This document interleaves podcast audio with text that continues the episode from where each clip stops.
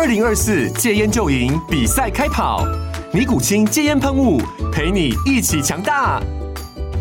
戒烟不容易，单靠意志力戒烟的人，时常无法克服戒断症状而失败。尼古清戒烟喷雾将是你的神队友，简单一喷，药品急速释放，立即缓解七大戒断症状，不限场合提高戒烟成功率。除了尼古清神队友，你还可以寻求专业医疗人员协助，一起迈向戒烟成功之路。尼古清戒烟喷雾，用科学方法戒烟，请咨询全台各大药局及戒烟门诊。本广告由尼古清戒烟喷雾卫部药书字第零二七八三五号提供，嘉安嘉护股份有限公司，台北市中山区民生东路三段二号十楼，北市卫药广字第一一三零三零一九零号。尼古清戒烟喷雾，相伴每个新开始。在湖广的这段日子，对高英祥和李自成而言是比较滋润的。没有洪承畴，没有曹文照，没有左良玉，在他们看来，云阳是山区，估摸着也没什么猛人，自然放心大胆的住下来了。这个看法是错误的，事实上这里是有猛人的，这里有我要说的第四个猛人。说起来，这位猛人所以出山，还要拜高迎祥同志所赐。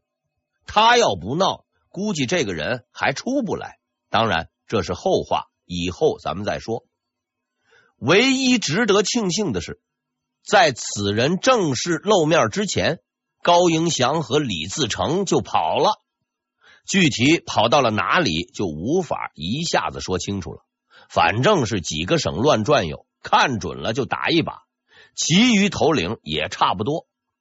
如此这般，搞得中原各地翻天覆地，连四川也未能幸免。事情闹到了这个地步，只能用狠招了。崇祯七年，崇祯正式下令设置一个新职务，明代有史以来最大的地方官就此登场。在此之前，明代最大的地方官就是袁崇焕，他当蓟辽都师时能管五个地区。光荣的记录被打破了，因为这个新的职位能管五个省。这个职务在历史中的称谓叫做五省总督，包括山西、陕西、河南、湖广、四川，权力极大，也没什么管辖范围，反正只要是流贼出没的地方都归他管。职位有了，还要有人来当。按照当时的将领资历，能当这个职务的只有两个选择， A 洪承畴， B曹文照，答案是 C， 前两者皆不是。任职者叫做陈其余，陈其余万历四十四年的进士，历任督察院御史给事中，后外放陕西任职。在陕西，他的职务是右参政，而左参政是我们的老朋友洪承畴。为什么要选择他干这份工作，实在是个让人费解的事情。就资历而言，他跟洪承畴差不多，而且进步也慢点。洪承畴已经是三边总督了，他直到一年后才干到延绥巡抚，给洪承畴打工。就战绩而言，他跟曹文照也没法比。无论如何都不应该是他，但无论如何偏偏就是他了。所以对于这个任命，许多人都有异议，认定陈其余有背景走了后门。但事实上，陈其余并非等闲之辈。崇祯五年的时候，由于民军进入山西，主力部队都去了山西，陕西基本上是没人管，兵力极少。兵力虽少，民变却不少。据统计，陕西的民军至少有三万多人，这三万多人大都在陈其余的防区，而他的手下只有两千多人。一年后，这三万多人都没了，全被打光了。因为陈其余是一个近似猛人的猛人，作为大刀都扛不起来的文官，陈其余同志有一种独特的本领——统筹。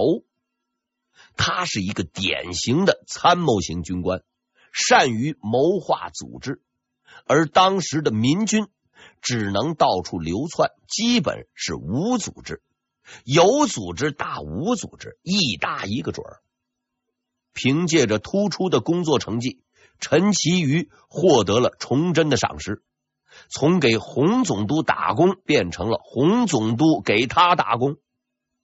对于领导的提拔，陈其余是很感动的。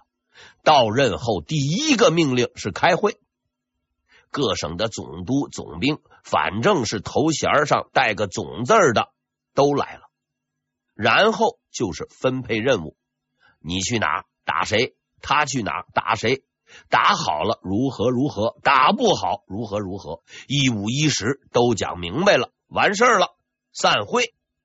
散会以后就开打。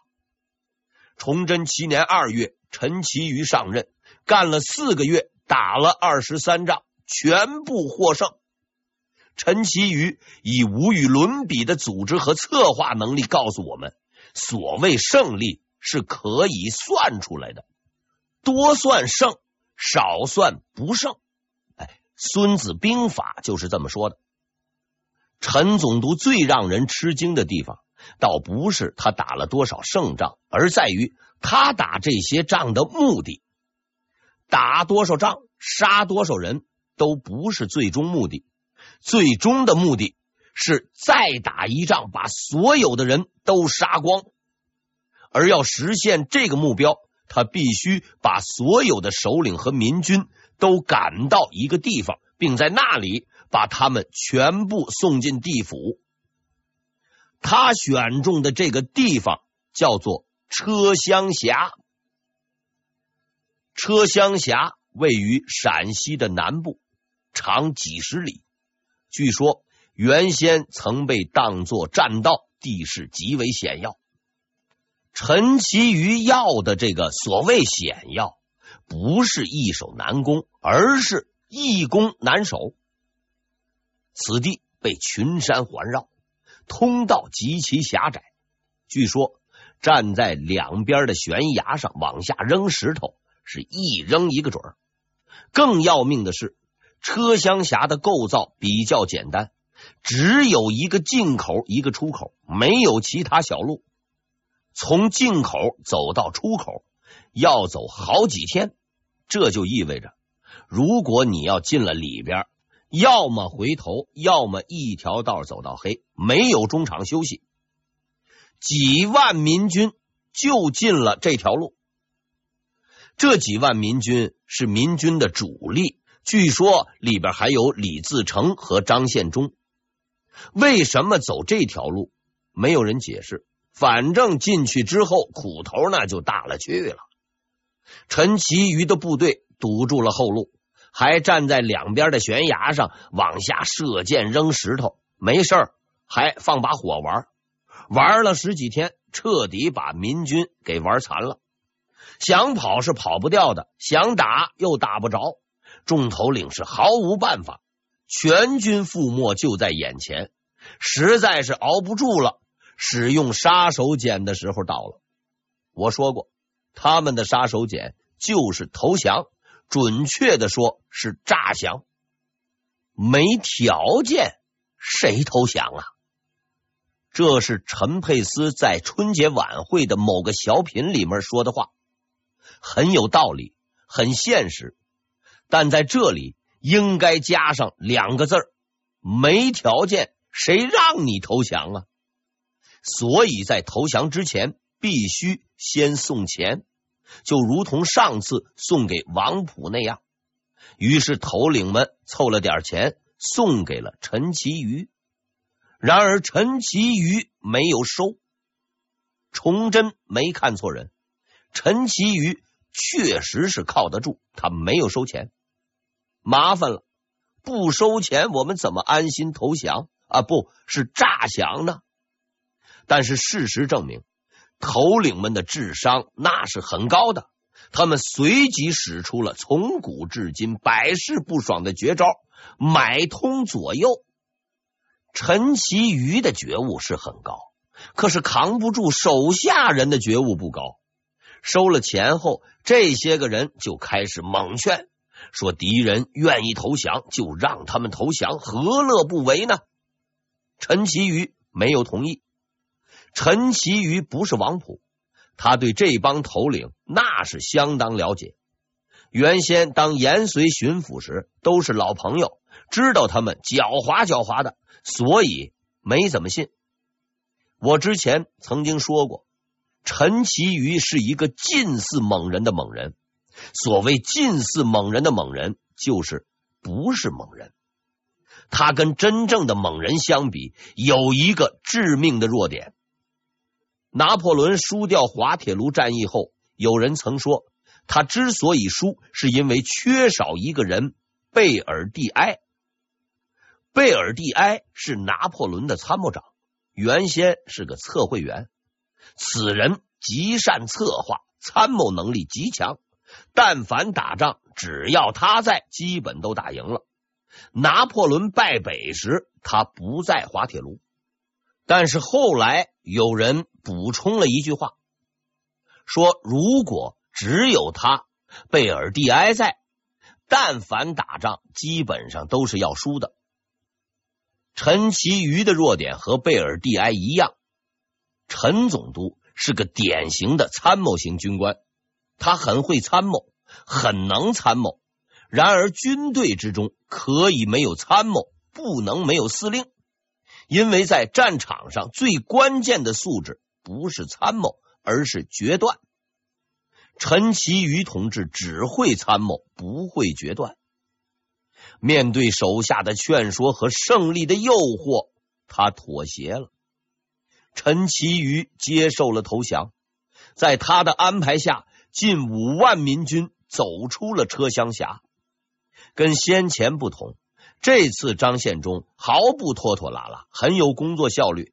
走出车厢峡，到了开阔地，连安抚金都没拿就反了。事情到这里，就算是彻底扯淡了。崇祯极为愤怒，朝廷极为震惊，陈其余极为内疚，最终罢官了事。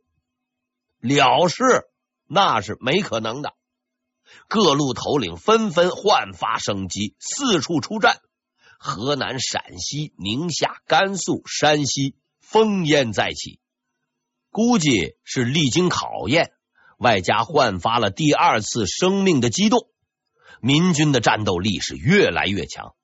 原本是被追着跑，现在个把能打的都敢追着官兵跑。比如陕西著名悍将贺人龙，原本是去打李自成，结果呢被李自成打得落花流水，还围了起来，足足四十多天。段祺良是劝他投降，搞得贺总兵差点去啃树皮，差点就没撑过来。到了崇祯八年，中原和西北基本上是全乱了。这么下去，不用等清兵入关，大明可以直接关门停业了。好在崇祯脑子转得快，随即派出了王牌洪承畴。在当时能够干这个活的也就洪承畴了。这个人是个彻头彻尾的实用主义者，且手狠心黑。对于当前局势，他的指导思想只有一个字儿：杀，杀光了就没事了。就任五省总督之后，他开始组织围剿，卓有成效。短短几个月，民军主力又被他赶到了河南，各地民程序应该是类似的。民军被逼到某个地方，被包围，然后被逼无奈，被迫诈降。事不过三，玩了朝廷两把就够意思了，再玩第三把那是不可能的。洪承畴已经磨好了刀，等待投降的诸位头领，这一回他不会让历史重演。是的，历史是不会重演的。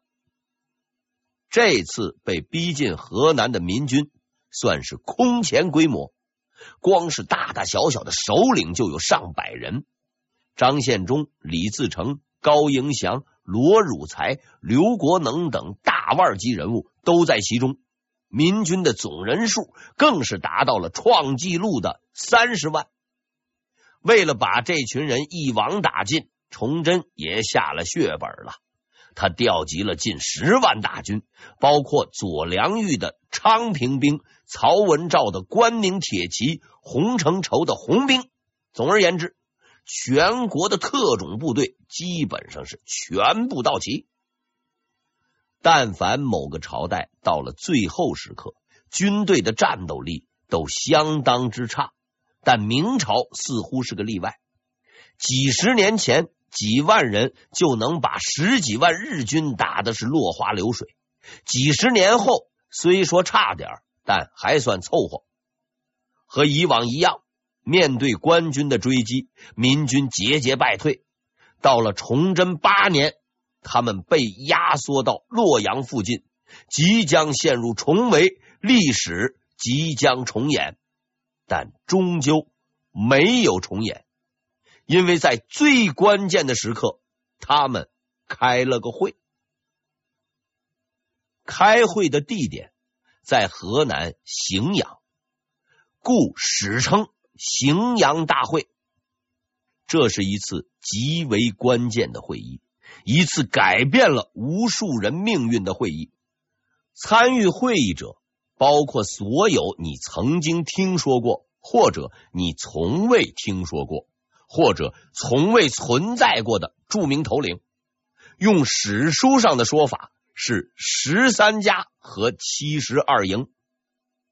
家和营都是数量单位，但具体每个单位有多少人实在不好讲。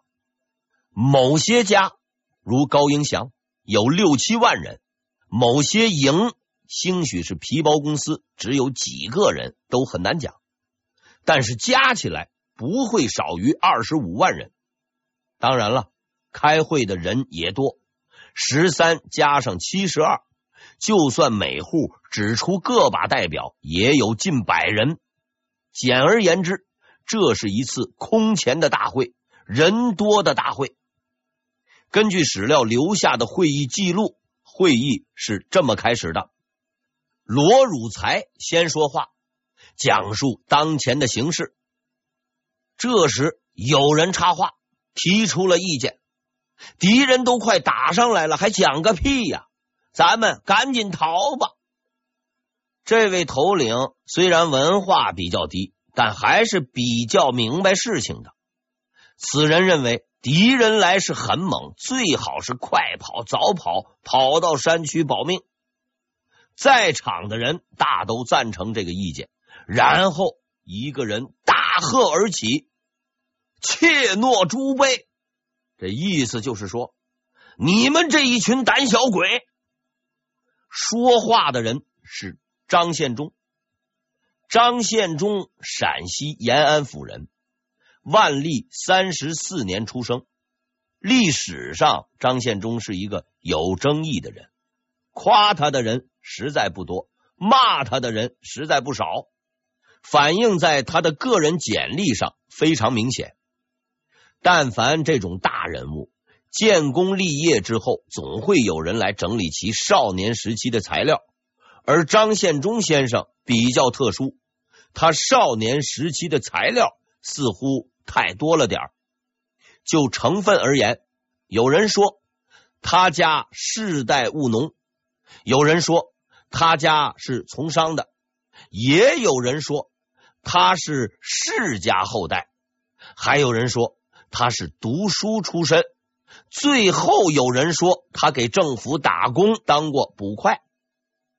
鉴于说法很多，传说很多，我就不多说了，简单讲一下这几种说法的最后结果。务农说，务农不成，灾荒欠收，去从军了。从商说，从商不成，生意亏本，去从军了。世家说，世家败落，没钱生活，去从军了。读书说，读书没谱，考试落地，去当兵了。打工说，没有前途，气愤跳槽，去当兵了。没办法，史料太多，说法太多，但所有的史料都说他是一个不成功的人。无论是务农、读书、从商、世家、打工，就算假设全都干过，可以确定的是都没有干好。为什么没干好？没人知道，估计啊是运气差了点，最后只能从军。从军在当时并不是什么优秀的职业，武将都没地位，何况苦大兵呢？当兵无非是拿饷，可是当年当兵基本上没有饷拿，经常是拖欠工资，拖上好几个月，日子过得比较艰苦。但是奇怪的是，张献忠不太艰苦。据史料记载，他的小日子过得比较红火，有吃有喝，相当的滋润，家里还很有点积蓄。这是个奇怪的现象，唯一的解释就是他有计划外收入。而更奇怪的是，他还经常被人讹，特别是邻居经常找到他家借钱，借了还不还，他很气愤，去找人要，人家不给他没辙。这是更为奇怪的一幕，作为手上有武器的人还被人家讹诈，只能说明这些计划外收入都是合法之外的收入。据说张献忠先生除了当兵之外，还顺便干点零活，打点散工，具体包括强盗打劫等等。这种兼职行为应该是比较危险的，常在河里走，毕竟要湿鞋。张献忠同志终于被揭发了，他被关进了监狱。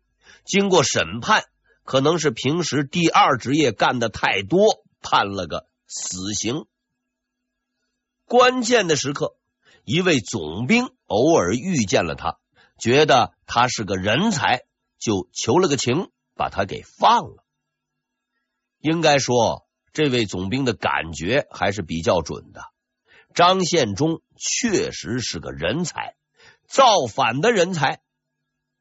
据说平时在军队里，张献忠先生打仗做兼职之余，还经常发些议论，说几句名人名言，比如燕雀安知鸿鹄之志，王侯将相宁有种乎等等。